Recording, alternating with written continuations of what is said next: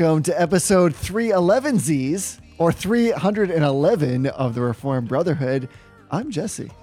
And I'm Tony, and we are proud members of the Society of Reformed Podcasters. for you. There's nothing in this world I wouldn't do. Hey, brother. Hey, brother. You know a topic that just never gets old? What? Actually, that was like a really open ended question, wasn't it? Yeah, there's a lot of topics that don't don't get old. Jesus, Jesus, the Bible, every. Sunday school answer that you've ever been taught to regurgitate at a moment like this. But in addition to all of those, we're coming back to repentance. And in some ways, repentance as a spiritual discipline, which I love that we're about to talk about this because I think that's maybe not like a hot take, but like a moderately, like what's moderately hot take? Like a light hot take or like a, a semi warm take on Like something? a comfortably warm take. Okay, yes, I like that. Like a warm blanket that you Yeah. throw on yourself on a cold November rainy day. Like uh, I just got into the car with black leather seats, and they're a little bit toasty take. Like not not that hot, but just a little bit hot. Yeah, that's pretty good. Everybody knows that. Well, maybe some people know that situation when you're freezing in that situation. You're right on. So we're going to be talking about repentance as spiritual discipline. But first, and perhaps in some ways foremost, we need to get into some affirmations and denials. And I'm going to start with the negative first and go all denial all the time. Or sorry, just for this little segment. What are you denying against on this episode? So this one is one of those denials that takes a little bit of explanation. So what I'm calling it is I'm denying the loss of a genuine villain. So I've seen a, a, a couple films or TV shows lately where um, they're actually kind of like retroactively taking a villain and now like giving them a backstory that makes them either more sympathetic or not a villain at all. So the specific example that I watched yesterday, and it was it was an entertaining movie. There wasn't any like anything offensive in terms of quality, but it was uh, Hocus Pocus 2. So the, the movie Hocus Pocus, uh, all of you out there who remember Hocus Pocus coming out with Bette Midler, get ready to feel wicked old. The movie came out like 27 years ago. Wow. Yeah, just let that sink in for a second.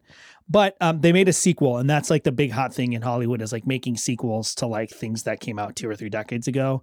I think they're realizing that like all the people who had like loved movies back then have money now, so we should make some movies that cater to them.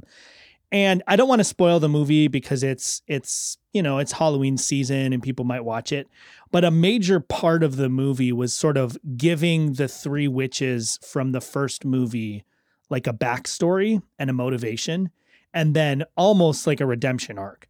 And so this is actually a, a theme that's been really common in a lot of um, a lot of movies and films lately, where the villain is still a bad guy, but they have like a good reason. So like even like Thanos in uh, the Avengers movie, like he was a bad guy, but he was doing something wrong for what he thought was altruistic reasons, right? He was trying to like preserve life by restoring balance in the universe, but he does that by killing a lot of people. Um, you know, uh, there, there's just a lot of a lot of that common in a lot of um, a lot of shows. Even even in in some senses, um, I hope this isn't too much of a spoiler, but even in this new Lord of the Rings show that I'm so excited about, one of the things that they've done is they've given orcs as like a race. They've given them a backstory that makes them somewhat sympathetic, which probably won't be super surprising to people who have followed or who've read the stories, um, read the original source material. They won't be too surprised at it, but they've done it in a way where like, well, they they're sympathetic villains. And I I'm not sure exactly where I want to go with this, except that it used to be that most stories had a clear good guy and a clear bad guy, and the bad guy was bad and the good guy was usually good. Sometimes there was like an, a moderately good guy or a sort of bad guy that became a good guy, but it was usually not the case that the the bad guy remained the bad guy, but just wasn't was like kind of a good guy, but still the bad guy. Right. And I think, you know, even if you just compare the first Hocus Pocus movie, where there was literally just these three witches that wanted to eat children so they could live forever, like a really classic, like Grimm's fairy tale kind of story. Uh, and the the good guys learned a lesson about themselves and about morality, and ultimately defeated the bad guys. But there was nothing redeeming, nothing uh, altruistic. There was nothing redeeming, or um, m- you know, there was no sympathy or motivation for the bad guys. They were just the bad guys. now same same basic story, same more or less the same cast, apart from like the kids are are different kids, but now the witches have a backstory and they are sympathetic and like there's a reason for the way they are. And then they had there has to be a redemption arc.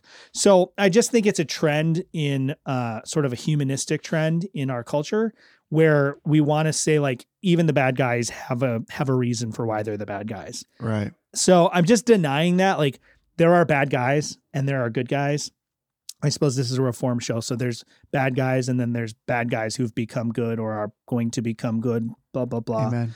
um, but it, it's just a it's a disappointing trend. And then there's also sort of a converse trend, and I won't go off on this too long, but there's a converse trend of like the good guys also now have to have some element of like they're also kind of bad guys. Right. Like they can't be too good, they can't be too pure. They can't have actual pure motivations. So like in the Lord of the Rings, they're taking a lot of like the characters that you know and love from from the Lord of the Rings itself, um, and, and they're basically like giving them faults and failures and, and things that are not really there in the source material, at least not to the extent that they're calling them out here. So I, I just think it's a trend that reflects an elevated view of humanity and a, a lowered view, a diminished view of sin. And I think that's Right. part of why we're seeing it. Like the the best story ever told is the gospel, but in order for that to happen, there has to be actually a bad guy, and all of us are that bad guy until God makes us genuinely good, not just gives us sympathetic sympathetic backstories or understandable motives, but actually changes us. And that just it, it's just this trend in culture to do this.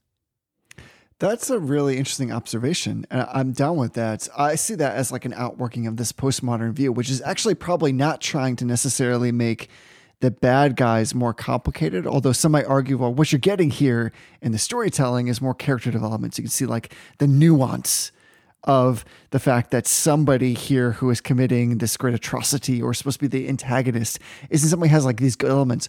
What I actually see is that's like a systematic dismantling of total depravity, isn't Right. it? Yeah. It's trying to like edge away at by a million qualifications the fact that well this bad person is really not maybe as bad as you think but you can have compassion or empathy for Right. them because there's something good within them as like the center of their being and that's like definitely and 100% against like what the bible tells us Yeah. so i find that to be just this amazing outworking of postmodernism which wants to try to assert that really there is no black and white there is only gray Yeah. and we would say, well, that's not the, the case at all. Like, in fact, God tells us the severity and the seriousness of our condition. He tells it to us in total candor.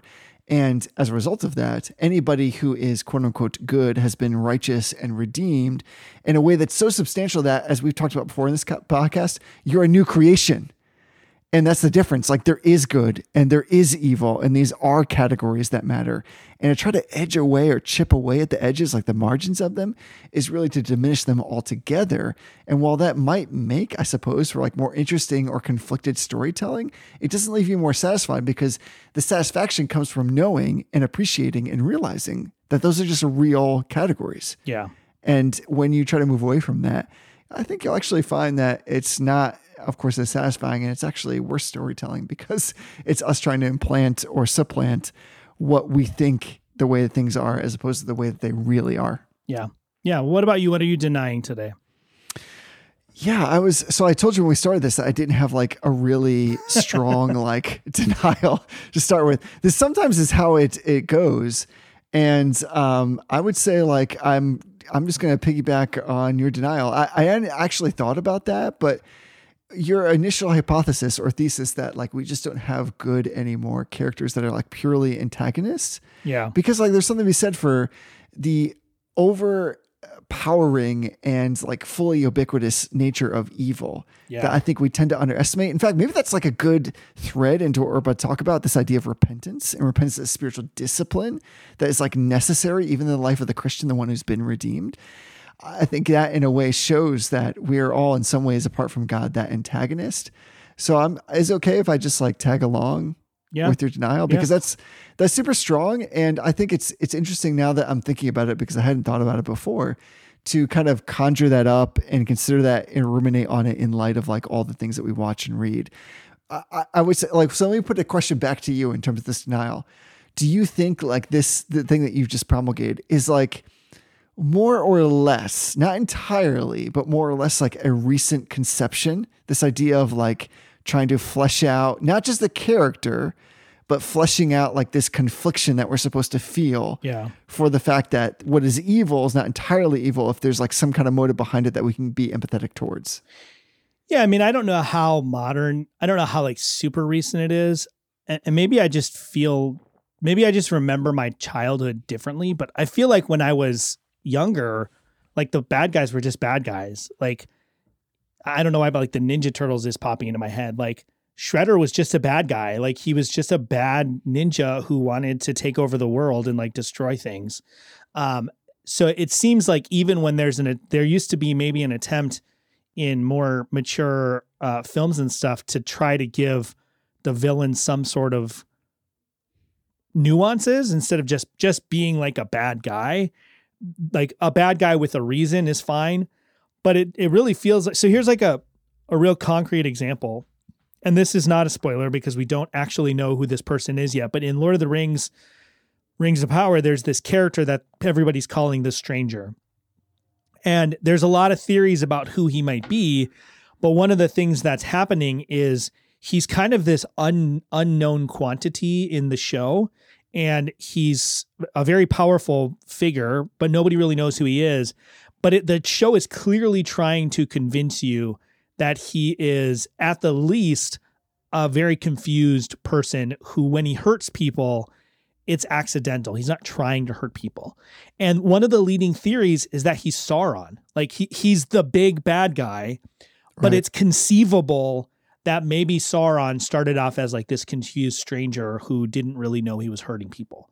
And I I just don't like I'm not sure in what universe Tolkien would ever think, yeah, like Sauron might have this complex backstory where he's actually not that bad of a dude.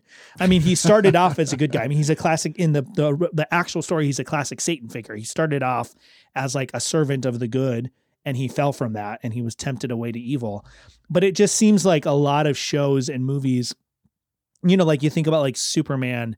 It used to be that Superman was like this unassailable beacon of truth and justice, and he um he had to basically be like drugged by red kryptonite if you wanted him to do anything that was even sort of morally questionable like he just never would he never would do that and now modern iterations of superman very much are living in this sort of gray space. So i just i just think That's like it's. Yeah. it's very much a, a figure of our culture. And some of it is i think people used to be able to accept that going back to like that state of theology survey that we talked about a little bit last week people used to understand that humans were basically not good. Like like they understood total depravity.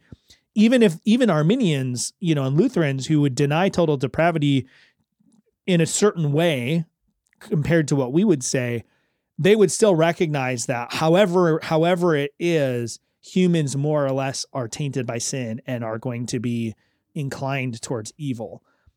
Now that that sort of isn't there these old school characters like if you think of an old movie where the bad guy is just just bad like the classic James Bond villain who wants to build a soup like a laser and just blow up the planet just because he wants to kill people. Like those characters almost don't make sense to people in modern audiences because they they don't accept the thesis that there are some people out there that are just bad people um, and you see this in in maybe a little bit less of a I don't know, like a frivolous way. You see this when um, there's like a mass shooting or something like that. Right. There, there are very frequently, and don't don't get me wrong, mental illness is a real thing, but there are people who will always sort of shy away from the statement of like this is just an evil act from an evil person to sort of find any excuse for this not to be what it just seems like it is just an evil person doing evil things. So i'm not sure exactly how to how to answer that question. I don't I, it'd be an interest like if i was a film studies major or something like that it'd be an interesting dissertation to look at.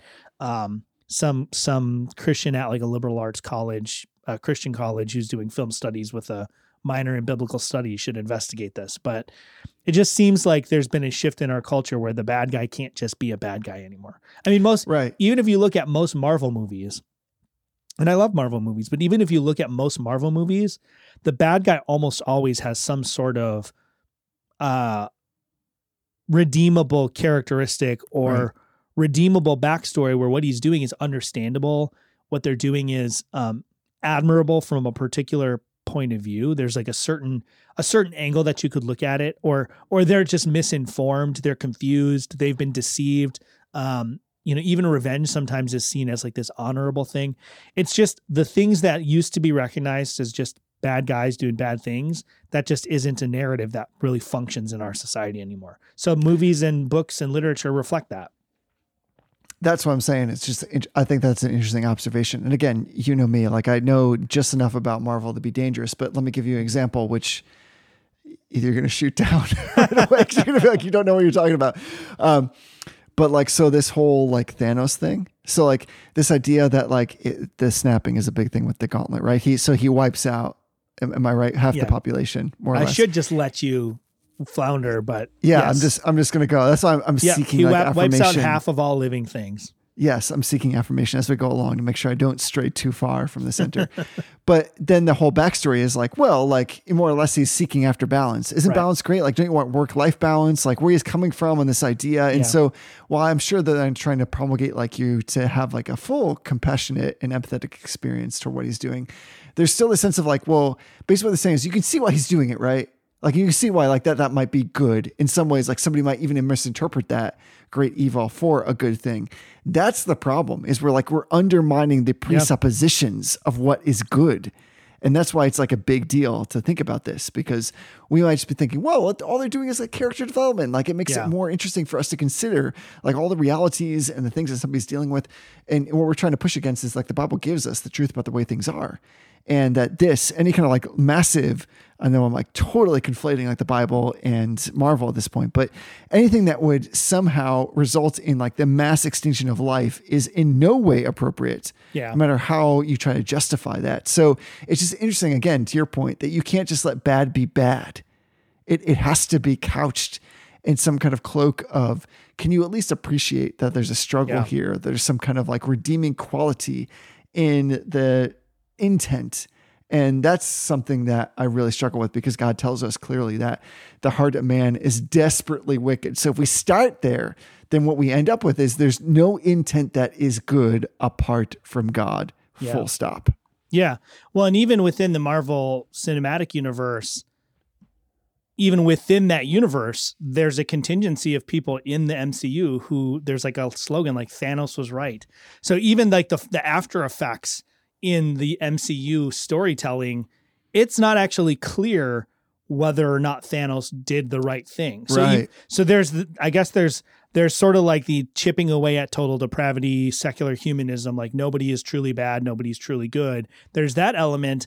And then there's also this sort of like materialistic, uh, not like materialistic, like I like a lot of stuff, but like this materialism where like the ends justify the means because we're all just like bags of fizzing chemicals. There's nothing transcendent.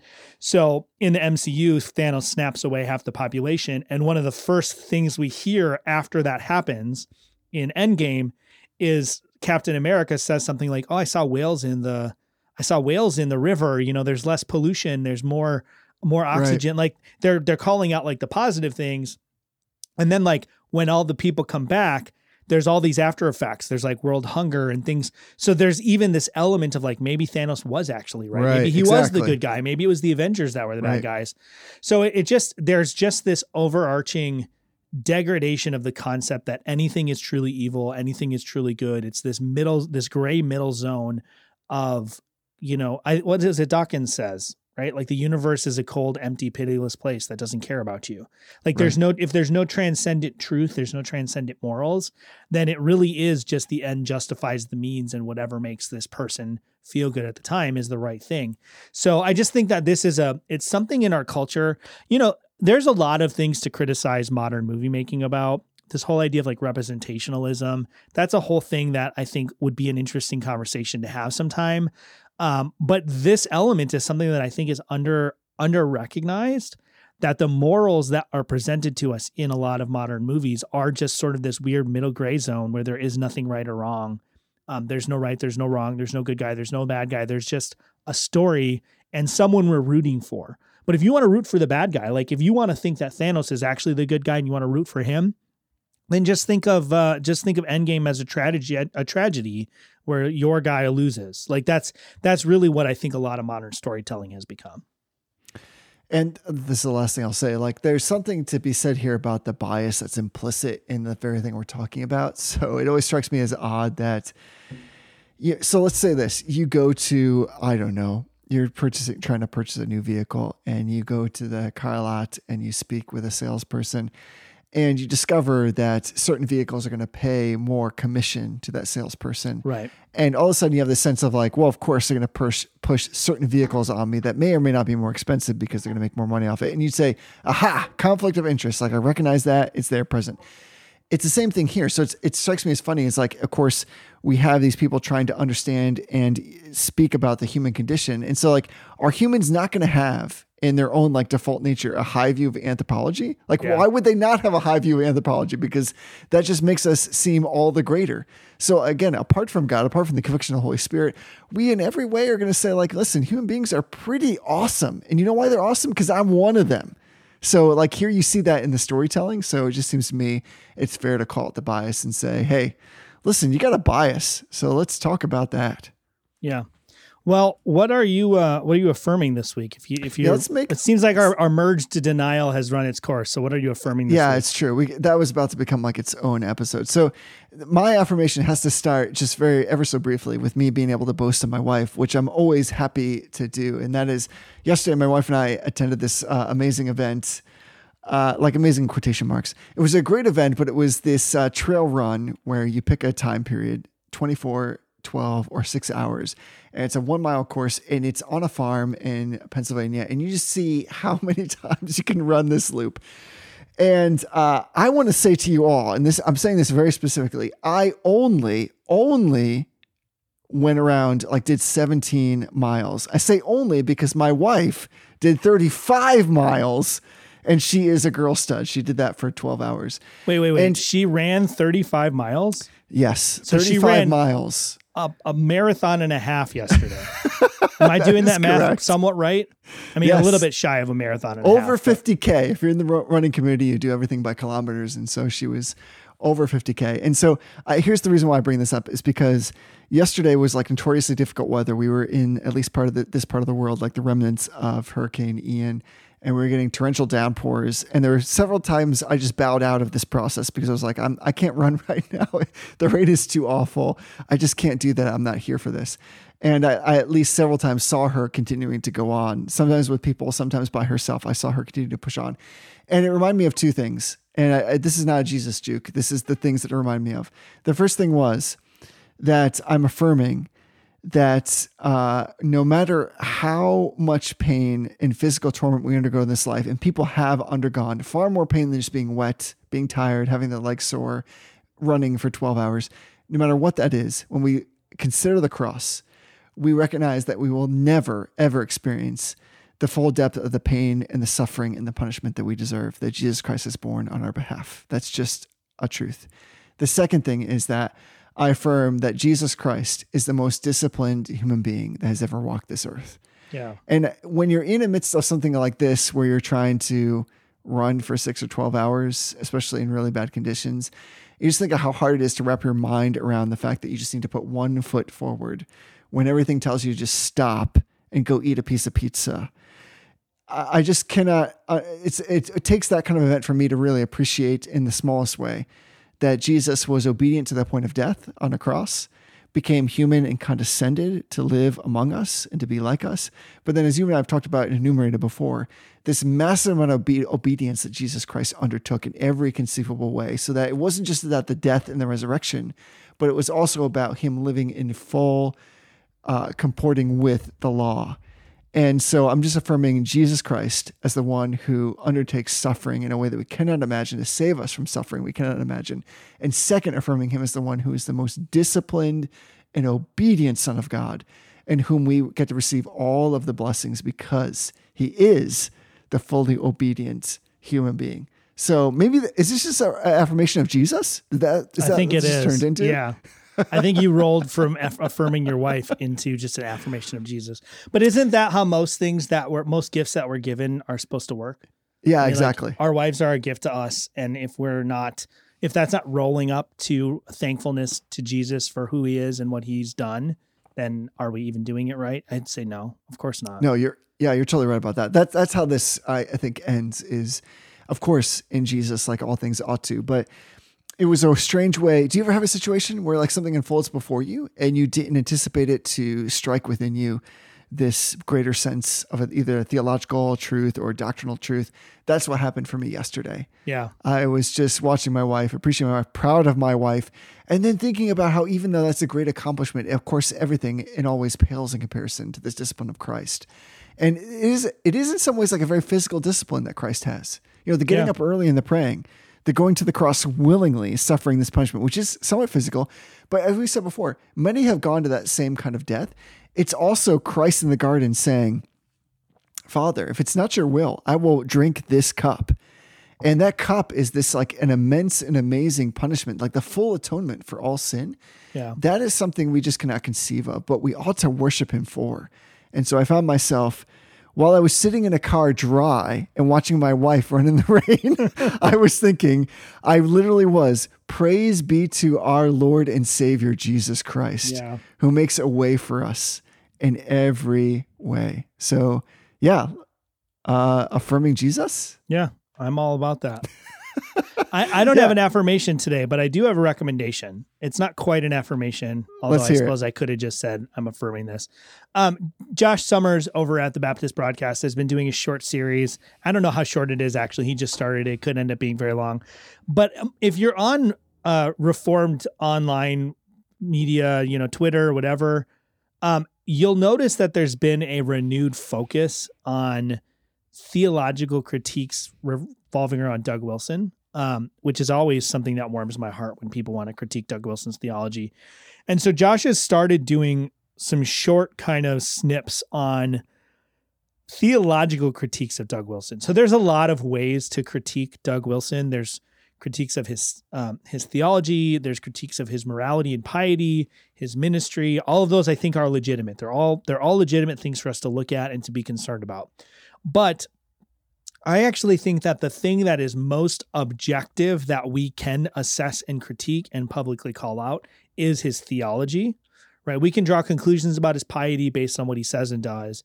We can draw conclusions about his ministry based on the fruit, but those are still relatively subjective things for us to assess.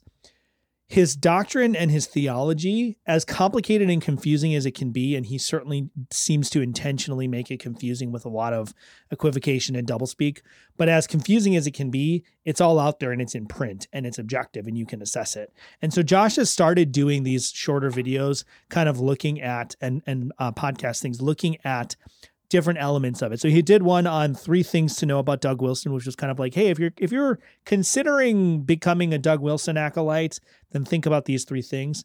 And then he's going, I think he's going to be going through each of those things in a little bit more depth. So he's on on number two out of dot dot dot. Um, and you can check it out over at the baptist broadcast. Uh, or you could just subscribe to the society of reformed podcasters mega feed and you'd get all those episodes anyways. But they're they're good. feed. josh is a sharp i've said it before he's a sharp thinker. He's really analytical. He knows his stuff. Um, and he's he's one of those guys and i wish that i was better at this. He's one of those guys that doesn't get swept into the snarkiness of it he's very very dispassionate when he does theological analysis. So i think it's good for us to look at stuff like that and really appropriate it. I would quibble a little bit with with his critiques of the objectivity of the covenant um, but he's a baptist so of course he and i are going to disagree on some of those but his criticisms of doug are spot on. So check it out. You can go to baptist Broadcast, uh, or you can check it out on the mega feed uh, and i think you'd be edified uh, by listening to it That's great. I love that. That's a, solid recommendation coming in like at the last minute there. i know i know i didn't have anything and then i was like oh yeah that's right josh is doing this series That's So there you go. Thanks, Josh. Well, let's uh, transition then. Uh, You know, we rarely just like do the actual transition in words, but I think that's what we're doing here. Let's like, change to our subject. let us do our topic for this episode. And I love this conversation, this idea of talking about repentance as a spiritual discipline, because I like to think that sometimes we have the hot take, or maybe it's not like the hot take, but it's the thing that's like undervalued a little bit. And so instead of going like we could go in like all the directions we've gone before, and we you can go look at our back catalog where we talked about repentance, and we could come in hot with the theological perspective, the hard doctrinal line. But here's where I would like to start us, and it's with a series of questions. And I think this gets to the heart of what we're about to speak about, and that is something like. Let's ask why do people who believe in grace so often seem to become self righteous? Or why do we stand, why do those who like stand for the doctrines of grace, like even fight for them, allow the reality of grace to fade into the background of our daily living? Or why do we appear to be not very different religiously from those who live around us in the world? Yeah. And uh, my thesis, my hypothesis is this has a lot to do with how we understand repentance, not just as this doctrine that's great to give intellectual assent to, and at one time to say that was the thing that I did, but as like a practice of a spiritual discipline. Again, we, I kind of kind of baited everybody with this idea of speaking about discipline, discipline and running, discipline doing something that's hard. And so, is repentance really the kind of thing that is a discipline? I mean, let's talk about that. I, lo- I love your. Is it really? um, Is it really? yeah. So so one of the things that's interesting, you know, the listener who's been listening to us since we started this series on systematic theology. I don't know. I don't even know how many episodes in we are now. We've been basically just following the the structure and the format of the Westminster Confession. Um, and and one of the things that I was I'm surprised by, kind of surprised in real time by, the, the Westminster Confession follows um, the Westminster Standards follow a basic two part structure, right? So the early one of the early questions in both the what larger and shorter catechism is what does the scripture principally teach, or the, the more expanded version of the, the larger, and the answer is the scriptures principally teach what man is to believe concerning God and what duty God requires of him. And so the Westminster larger catechisms actually split up explicitly between those two things. What what must man believe and what must man uh, do? What does God expect of man? Right. And what I'm finding is that the inflection point in the Westminster Confession between those two topics is smack dab in the middle of of soteriology, right? So this this is labeled as the last episode of our soteriology section of this. But it's going to transition directly into the first episode of what we're going to talk about is like the Christian life. And the more that I think about that, it makes perfect sense that salvation, the, study of salvation would logically transition into the study of like, what do we do about this now? So I think repentance is one of those inflection points where there's an element of repentance that has everything to do with how we're saved and what salvation is, right? We talked about at length last week. Repentance is not something you do in order to be saved. It's something that you do because you are saved. It's not something you do to obtain salvation. It's something that flows out of a state of having been saved, having been redeemed, having been justified, having been adopted. It's part of your sanctification, which is just the ongoing Christian life. And so it makes perfect sense that we would also have this element of talking about repentance as what do we do now that we have salvation? Now that salvation is a current present tense possession of ours, what does repentance look like? And I love the way that the Westminster uh, Confession talks about this. So, chapter 15 is of repentance unto life. Several of the sections are kind of straight doctrinal statements. And then you hit number five, uh, section five. It says, Men ought to not to content themselves with a general repentance, but it is every man's duty to endeavor to repent of his particular sins particularly. So it's not it's not just that we should have this sorrow for sin, right? The the confession defines what repentance is as this sort of contrition and remorse over sin not because it's not because it's dangerous not because it's disgusting but because it's offended god. We should have this sorrow Right. over our sin. But then it goes on to say we shouldn't be content with just this sorrow over our sin this general repentance which is a good thing but we should endeavor to repent of our particular sins particularly. And i when i think about that I don't do that enough. I, that's a particular sin I need to repent particularly of, because I don't. I don't think that I spend enough time in my prayer life. I mean, I could just say full stop there. I don't spend enough time in my prayer life, but I don't think that in my prayer life I spend enough time repenting of particular sins. I think we probably all, in our sin, in our our prayers, have that kind of like forgive me of my sins, God. But like, how often do we spend and take time to enumerate and verbalize to God particular sins that we have committed that he brings to mind that we repent of particularly. I just don't think that we do it enough. And I think, you know, the classic spiritual disciplines, right? Ri- Richard Foster's like streams in the desert kinds of spiritual disciplines, Bible reading, prayer, you know, worship, um, those kinds of things, fasting, like those are things that I think we think about. But this idea of repentance and and a related thing of kind of confession of sin, not just to God, although primarily to God, but also confessing our sins one to another. I just think that that's something that we probably don't we don't do enough. So that that's what I wanted to talk about was to kind of unpack that a little bit and just think through what does this actually look like in the Christian life. That's a really great question because I think the Christian right calls this like repentance always. And there is this conception that repentance is maybe we don't hold it exactly this way as we might articulate this idea of like a once and only thing. Right. But that there's like a different different levels of repentance. And so to me, I think the real problem is that we've forgotten that we're sinners. And this is in some ways like an intramural conversation. We know we have been sinners. We rejoice that God has saved us from our sin through the atoning death of Jesus Christ. But now I think in some ways, maybe just in the back of our mind, we go on or we suppose that we're living on a higher level and Yeah. we easily slip into the conviction that we are continuing to live on that level by our own efforts. And so like anybody who's I would say like disagree with what I've just said there and would say like they're reformed is like definitely breaking from the reformed tradition Right. because like Martin Luther was like very concerned about this. In fact, like this is one of the things that is enumerated. I think that's like the word of the episode enumerated in like his 95 theses, which he posts on the, the Castle Church in Wittenberg. And this is what he writes. He says, when our Lord and Master Jesus Christ said, repent, he meant that the entire life of believers should be one of repentance. Yeah. Now, of course, like he is pushing against the Roman Catholic Church, which would, in some ways, bristle at that statement, but in other ways would embrace it as a means of trying to to gain like absolution by way of like the pen the Yeah. penance or you know confession. But this means that we should never cease being sinners, and that we must honestly and consistently confess that we are sinners, and that we must rely unceasingly on the sustaining grace of God to obey God and to have our life in God and to serve others. So like in continual repentance, I think the thing that causes us to push against that is the fact that is in many ways saying, God, though I repented once and, and obtained salvation by way of being saved from all of my sin, and that you have accomplished that, that it's an every day and every breath to say that I still fall short of that standard. And I think in some ways we want to say, well, I've already done that thing. Yeah. And so, like, isn't there repentance light where I just kind of say, like, you know, God, like, you've already taken care of everything. And so, like, I'm just saying, like, can you, like, true up or, like, satisfy up things that are maybe, like, on the margin?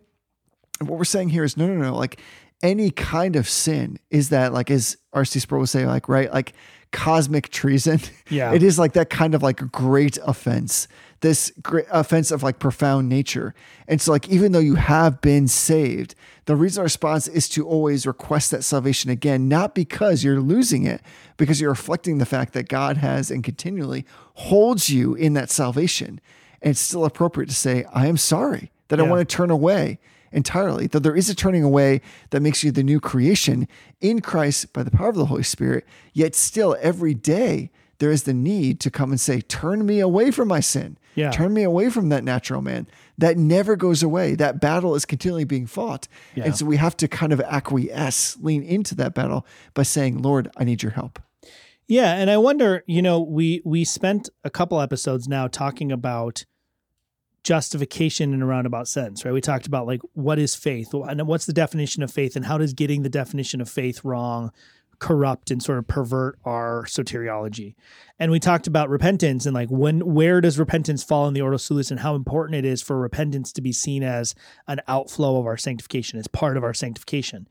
And I I wonder I this is like me theorizing in real time here. I wonder how much of this misunderstanding of repentance that I th- I feel like is really just endemic in the the eh, sort of evangelical reformed world of this one time event, how much of that is a result of us p- misplacing it in the Ordo Salutis, right? It's it's kind of Finneyism, Billy Grahamism. You, Right. Your repentance happens at that moment in time where you come down out of the bleachers and you get down on your knees and you know Exactly. just as I am is playing in the background and you cry and then you you get up and you go back to your seat and then you get baptized for the third time that summer, right? So I I wonder how much of this misunderstanding of repentance as as a one-time thing is a outflow of this sort of weird misplacing in the Ordo Salutis where we place it to be the most charitable I can be, we misplace it by placing it before justification. Even if we don't say that it is uh, required for justification or that it is a component of faith, like Lordship salvation does, um, even if we don't commit those errors, we still place it before justification. And therefore, repentance is something that non Christians do, right? It's something you do before you become a Christian Right. and it's part of becoming a Christian. But like once you become a Christian, like you've kind of graduated from that and you move on to a different kind of thing. And I just think that if we reorient ourselves the way that we've been suggesting and the way that I would argue the the Reformed tradition consistently has, um, more or less consistently has placed repentance as part of your the outflow of your sanctification. It seems like just like every other element of our sanctification is an ongoing ongoing discipline, right? Sanctification produces these ongoing repeated behaviors, right? We, we repeatedly take of the Lord's Supper. We repeatedly um, partake of the preaching of the word. We repeatedly engage in acts of service. We pray and we worship on a weekly basis, a daily basis. Ideally, we minute by minute is worship and praise and prayer to our God. Repentance, just if it's part of that same complex of things that flows out of our sanctification, it feels like it should be part of those same disciplines. And I think that's where I, I know in my own personal spiritual life, I have a lot of room to grow. I mean, I have a lot of room to grow if I'm just being really transparent here. I do not pray nearly as much as I should. I don't spend nearly as much time as I do praying. I probably spend more time reading theology books than I do spend time praying. And I, I don't, I'm not, don't hear me coming in with like a man made law. There's no divine inspired formula that says you must, for every one minute you read theology books, you must pray for five minutes. There's nothing like that. And I, I don't know that, I don't, I don't know that I want to say in a firm sense that we have to like balance our life that way. I don't think that God calls us to have that uh, a specific formula. But I know for my own life, when I look at it, I spend a lot more time doing theological intellectual exercises, which have value. They're good things to do. They're profitable. They glorify God. There's nothing wrong with those things. But I spend a lot more time engaged in that kind of work, that kind of outflow of my sanctification than I do in prayer and especially than I do in repenting of particular sins particularly. So uh, what I'd like to do, we have we have maybe like 10 minutes left before we got to wrap it up here. I mean, it's our show. We can go for as long as we want. But we have about 10 minutes left before we usually wrap it up here. I want to talk about like practical ways to make this happen because I know like sometimes in theological podcasting and sort of like discussions about practical piety and things, there's a lot of theorizing about what we should do. But I want to I want to really kind of like drill down and dig into like how do we actually do that? I don't want to be gimmicky, but sometimes Right. a little bit of a gimmick is okay. Like it's fine to have a gimmick or a trick that you use to to sort of trigger yourself into doing a spiritual discipline. Like putting a post-it note on the mirror that says pray before you get in the shower, something like that is fine. But what are some practical things that we can do to sort of make sure we're doing this, repenting of our particular sins particularly? We've mentioned this before, and this is kind of like a an easy go to, but this idea of using the acronym of ACTS in your prayer life. So adoration, confession, thanksgiving, supplication. I think that it's of course easy to remember in the English language, but it's also particularly helpful in its ordering, its hierarchy, because Yeah. it's this idea that we need a confession, I think, that is something like the line repeated by each participant at meetings of like Alcoholics Anonymous. This may seem drastic, but I don't, I don't think it's the case.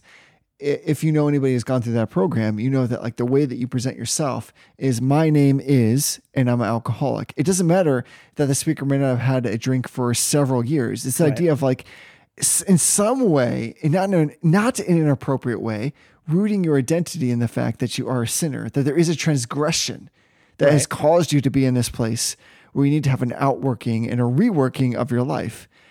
And so I think that's part of our problem is that we want to so quickly move away from that time of repentance to say, like, that is something I've done.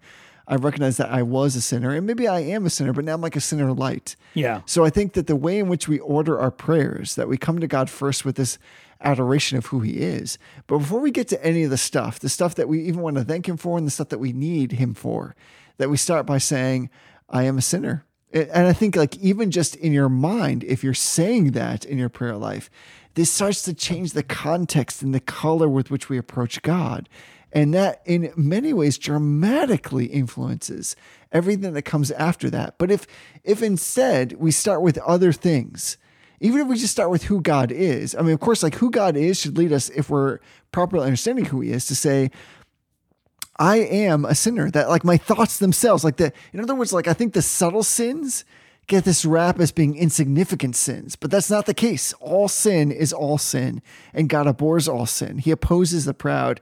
He pushes against and fights against that which is contrary to his character.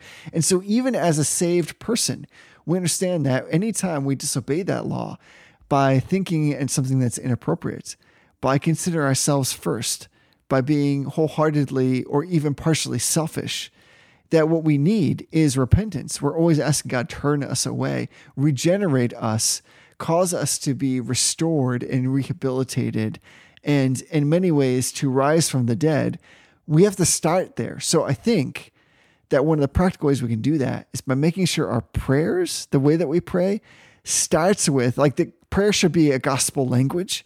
And the gospel starts with what is messed up and Yeah. worse and bad. If your prayers aren't starting that way, it's very likely that they're going to be like shaded or tilted in a way that's going to be at best unproductive and unfruitful. And at worst, that might edge or tilt toward unbiblical. So I would say the first thing is to start in your prayer life with making sure that confession is near the top. Yeah. And I think, you know, I remember, um, I don't know that either of us have ever spent like a, an extended period of time on the show talking about our, our testimonies and how we, how we came to faith. But I remember, you know, there was this long process starting when I was in maybe like fourth grade where it was clear that God was starting to bring people into my life and sort of drop gospel nuggets in my life. I know you love talking about nuggets, but dropping like little little hints of the gospel in my life through various Sure. people so that when the fullness of time for my own salvation came, I was I had already been prepared with a framework and a language to understand what it was that I was I was going to be doing. And one of those one of those things happened. I had to have been fourth or fifth grade. I don't remember exactly. And there was a friend of mine named Luke, and he um, he was one of those kids that I think was raised in the church, and so he he probably had a genuine faith, but also um, it wasn't all of that important to him. It wasn't like the central feature of his life. So I'm not making pronouncements about his his salvation or anything like that. But he he sort of was one of those Christian kids who lived in the world when they were in their public school. And I remember um, there was one time he was kind of talking to me about Bible camp and the gospel. And then the next day I said I said a swear word. And he looked at me and he said, God doesn't like it when we swear. And I was sort of trying to like, I wasn't a Christian. I was not converted. I I was really, I think mostly probably trying to impress this kid who who was a friend of mine, but I was trying to look cool and look good. And I stopped and I said out loud, God forgive me for sinning. And and I wasn't saying it flippantly. I mean, it wasn't a genuine prayer, but I wasn't saying it flippantly. And I remember he looked at me and it was just he he didn't know what to make of that. And I tell that story because I think one of the most important things we can do to train ourselves to do this repenting of our particular sins particularly is to not delay when we when we confess our sins to God. For sure. right? So if you if you're one of those people who kind of like stocks up and wants to like confess all your sins at the end of the night before you go to bed there's nothing i don't there's nothing wrong with that. Again there's no prescribed way to do this. So there's christian liberty and, and prudence to do this how you feel is the right way to do it that you think god is is directing you through the scriptures. But i know for me taking a moment when i recognize that i've sinned and first of all, even before I confess my sin to God, and I, I think this is important. I think I can back this up biblically.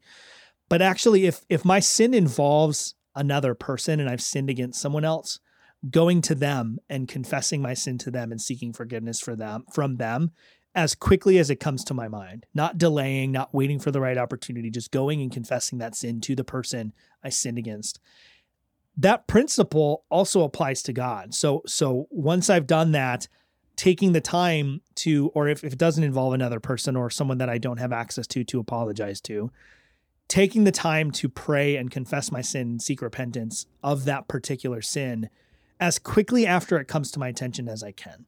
Now, I think there is some value, if, you know, thinking about this pastorally, I think there's some value in reflecting on your day at the, you know, at the end of the night or reflecting on your, you know, maybe it's Sunday morning, you, you kind of take stock of the previous week and you think through what are the areas that I my my sanctification has not been complete? What are the areas that I haven't done well? You know, did I did I lie to my boss when I didn't get that that project done and I made up some excuse? Did I lie to my boss about that? Well, if you did, then you need to repent of that and maybe you need to go to your boss and say, "I'm really sorry. I, I just ran out of time to do it and I made an excuse. I'm really sorry, but I'm going to, you know, I'm going to work on it hard this week." Whatever it is, I think both of those practices are important, but I think we need to train ourselves to repent of our sins in the moment that we recognize them. And what that does, I think, is it trains us to have almost a reflex against sin to reflex when we sin to repentance.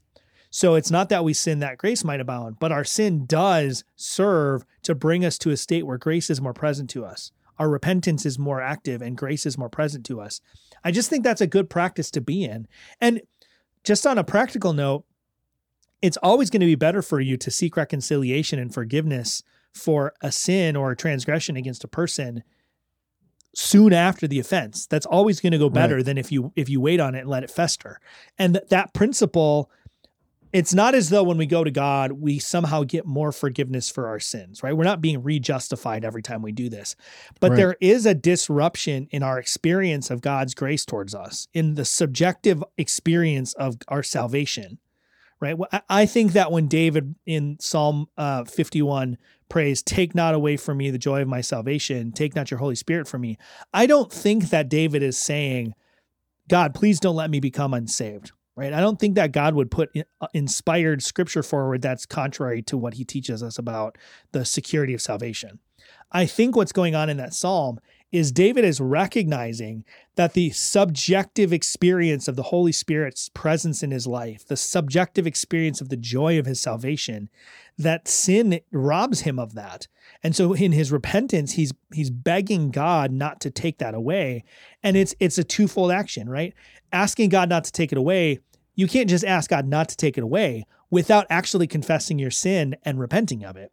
So I think the more that we get in the habit of doing that kind of in the moment, real time, I just think that's a good practice. Um, and I think we have a tendency to forget when we wait. Um, just in general, like postponing things tends to cause you to forget things. Just in general, doing it in the moment and getting it done at the at the time, I think is a really just a really good practice.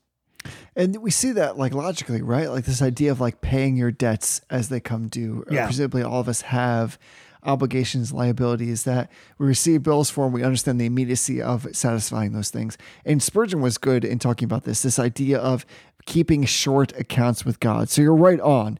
And that in some ways also expresses like the immediacy and the sensitivity of the heart. That if you have offended a party, in this case God, that the best thing you can do is make quick amends by seeking forgiveness and repentance for that offense.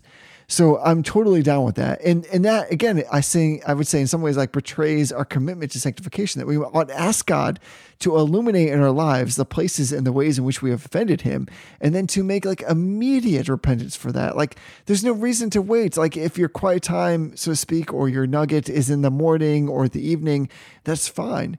But what God would want from us is that we'd have this heart that would both not only seek to ask for repentance as soon as possible to make amends, but then would also would try to produce like a breaking off of sin. I just want to uh, kind of like jump on what you said by way of saying there's a difference between identity and harmony.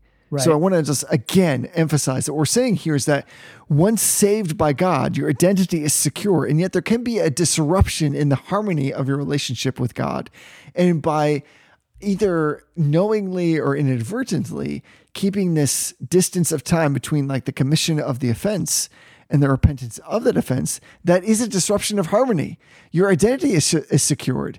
And yet at the same time, this joy of salvation, which in some ways I understand to be this reflection of like the harmony, the joy, like the just amazingness of being in lockstep or in righteous relationship with God that is something that you always want to at the same time preserve and that comes from expressing and understanding the fact that there's like a harmony in god and then i just want to add to that this idea of true repentance i think produces like a breaking off from sin sometimes we have to pray that god would want us to want to break away from sin. And Yeah. that's a great and a lovely prayer. But true repentance, I think, shows itself in a thorough breaking off from sin. The life of a repentant person is altered. The course of their daily conduct is entirely changed. A new king reigns in their heart. And it's okay to pray that God would come and seat himself in that place where he has supremacy over all of our desires so that what we desire is the good things, that we desire the things of holiness.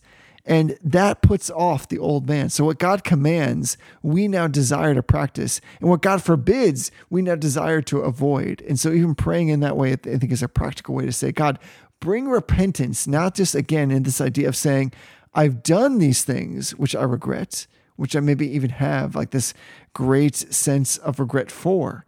But now that also going forward, I forsake those things. I forsake them in obedience. I forsake them for the blessing that comes from obedience. I forsake them from the increased and sustained harmony in my relationship with you. I think that as well is a place where we can move from what is just like, again, given this idea of doctrine into a place where it impacts how we behave on like Monday through Friday. Yeah. And one last um, practice that I found is very helpful is so uh, people who've listened to the show over the last couple months know that I'm on kind of this like productivity journaling kick, right? I read Building a Second Brain by Tiago Forte. I've been doing the Zettelkasten method. And one of the things that I do is I have an evening, sort of an evening recap that I do. And I, I sometimes I do it the following morning, but I do a daily recap of my day. And it's not quite journaling, it's usually bullet points. But one of the things that I have in my daily recap is the 10 commandments. And so every night I read through the 10 commandments and I'm I'm I'm working on memorizing the 10 commandments and what that does is I take time and I actually go through and say, okay, God, um, did I put anyone or anything in front of you today? And I take a minute to think about that. Mm. Okay, did I did I create any idols? Did I did I substitute a lesser version of you? Did I do anything today that violates your uh, the regulative principle of worship or the regulative principle? I will talk about the regulative principle when we get to that in this little series here. But did the regulative principle, what I call the regulative principle of good works, right? Did I do anything that I think uh, I think would please you, but your word has not commanded me to. Your word has not authorized me to. Uh, have I taken your name in vain? Have I have I violated um, the the Sabbath in you know I, that's a little bit harder to do during the week, but the Sabbath principle isn't just that we worship on the Lord's day, but it's that we cease from all all evil, right? So I go through each of the Ten Commandments and I I think about it. All right, did I dishonor my parents? Did I did I reject lawful authority that you've placed me under? Have I abused the authority that I have? Right. So I go through each of those and if if I'm not going to show people, but if, if you were to look at my journal, you're going to see areas that I've written down specific things that I've done that violate those 10 commandments. Mm. Every day there's something in at least every single one of those categories. And that just serves memorizing the 10 commandments in itself is going to automatically cause this process to be more forthcoming because God's law is ever before you, right? You hide the word of the Lord, the law of the Lord in your heart. And that's that's a good thing. But going through this process has really opened my eyes to see how far short I fall. And that just goes to show how great my Savior is. So I think that's the last thing I'll say about this is that repentance should not become a source of discouragement because even when we see how fall how far short we're falling that should drive us to praise for how good and great and glorious and sufficient of a savior we have. And that's on. the other thing that i think is really important to maybe take this back into the theoretical a little bit.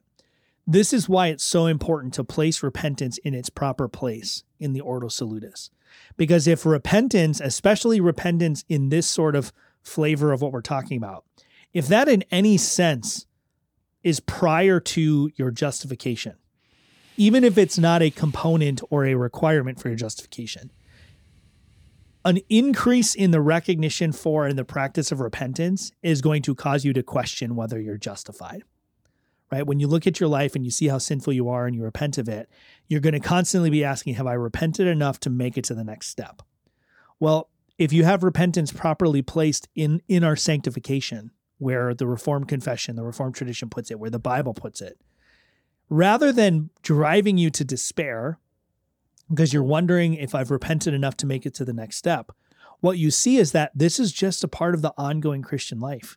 It's Right. a constant, ongoing practice of recognizing the places where my sanctification is incomplete, where God has not yet fully sanctified me, where the old man still clings on, where the war is being fought, right? All of this is language out of our confession, right? There's a war between the, the sanctified part and the corrupt part. And the sanctified part will win out over time. But this act of repentance, this discipline of repentance, is the act of looking at the battlefield and seeing where we're losing ground or where we haven't gained ground, and then repenting of that, seeking to change that. And I think a part of this is also striving forward, right? When a when a general looks at the battlefield and they see that they've lost this strategic point, they readjust their plan. They look and go, how do I recapture that point? How do I how do I make how do I take ground in this battle? Is the question they're constantly asking. And this practice of repentance is a similar kind of question. Not only is it, man, I really screwed up and I'm sorry, but there's a part of it that is, how do I gain ground? How do I push forward in this battle where I've lost? God, give me the strength to persevere and to push forward and to take ground from the corrupt part and to let the sanctified part win out. And all of this, of course, hedged in the whole conversation about God's sovereignty and, and providence. Of course, this is a reform podcast, so you have to keep all that in the background. But this is a part of the Christian life. It is a striving after holiness that we have to constantly be doing. And this, I think, I think repentance is just a piece of that striving that a lot of times we just overlook. I agree. Repentance is like a critical element and part of our desire to live in communion with God, to respect what God has done for us in Jesus Christ and applied to us through the Holy Spirit. And I totally agree with you. If you're looking for a lovely rubric in which to kind of immerse yourself in your practice of repentance, going the, to, through the Ten Commandments is a perfect place. And again, because this has been brought to you by the word enumerate, I would recommend Martin Luther's enumeration of the Ten Commandments, where he goes into great detail and specificity and particularism with all of this to help you understand how we have all transgressed on a daily basis the Ten Commandments and how that pushes us into repentance. And then, to your point, gives us, by the grace of God, absolution from that. So you receive both the word and you should come forward with repentance and then also then receive these means of grace in the absolution. This is the harmony that we have in the gospel of our Lord Jesus Christ. So I think this has been, I hope this has been helpful for people because again, one of the things we want to try to avoid is being this kind of podcast or have these conversations where it's all about just very technical theological matters, although that's appropriate at many times. But even in our being really technical, the idea is to move into a place where we fall at the feet of Jesus and that we thank him and that we worship him and that we have a relationship with him in a way that's not perfunctory, that's not performance based, and it's not trite. And so, like, there's a lot here that is meaty and worth chewing on and ruminating on. So, I hope that this has been helpful to people in trying to understand how we might apply the idea of repentance. Again, not just as a concept that is somewhere like we slot into the Ordo Salutis, but that is actually a way of life. It's not just a season, it's a way of life. Yeah. This is what we do as Christians, and we don't shy away from that. We don't outgrow it. We always sit in that classroom of repentance. And in sitting in the classroom, we not only gain great knowledge, but we gain great comfort. Yeah. Well, I think that's just about as good a place as any to end it. So um, stay tuned. I'm really excited about what's coming up in this series. I'm super excited to sort of, you know, Jesse and I were talking about um, where this series is going and, and what's coming next. And we're starting to get into areas of theology that, at least if I'm remembering right, we haven't actually covered a lot if at Right. all. So I'm excited. We're going to be talking about the law and, and the, the uses of the law, which I know we've covered sort of in tangents. We're going to be talking about church and culture, church and state, that kind of stuff. Um, we're going to be talking about some more practical stuff about the Christian life. So I'm super excited to be doing that. And one of the things that I think is important for us to to close out is just to say thank you again to all the people who support the show. So sure. we have a we have a, a a good number of people who are um, once they've fulfilled their obligations to their local church and taken care of all their other bills, they have a little bit left over and have decided to share some of that with us generously. There's not a ton of expenses that we incur for this show. We try to keep it really lean, but there are some things that we do have to pay for from time to time. So we're excited that there are people who partner with us to make sure that that's possible, that we can make sure that this show is free and that it'll stay free.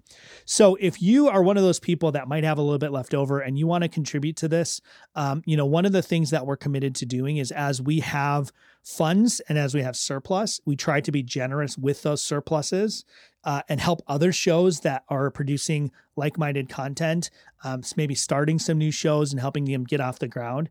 So if you are one of those people that has a little bit left over and wants to share uh, generously and help us uh, kind of on this mission that we're on, you can go to uh, patreon.com slash reformed brotherhood or you can go to reformedbrotherhood.com and there's a, a little button in the top right that says join the uh, join the brotherhood there's ways to get involved there and if you you know if you would um, if you are so generous as to donate we just want to say thank you because it really does make a huge Yes. difference in terms of our ability to feel uh, feel sustained in this show and feel like we are able to keep going because we don't ever have to worry about the finances. We've just got generous people who've taken care of that for us.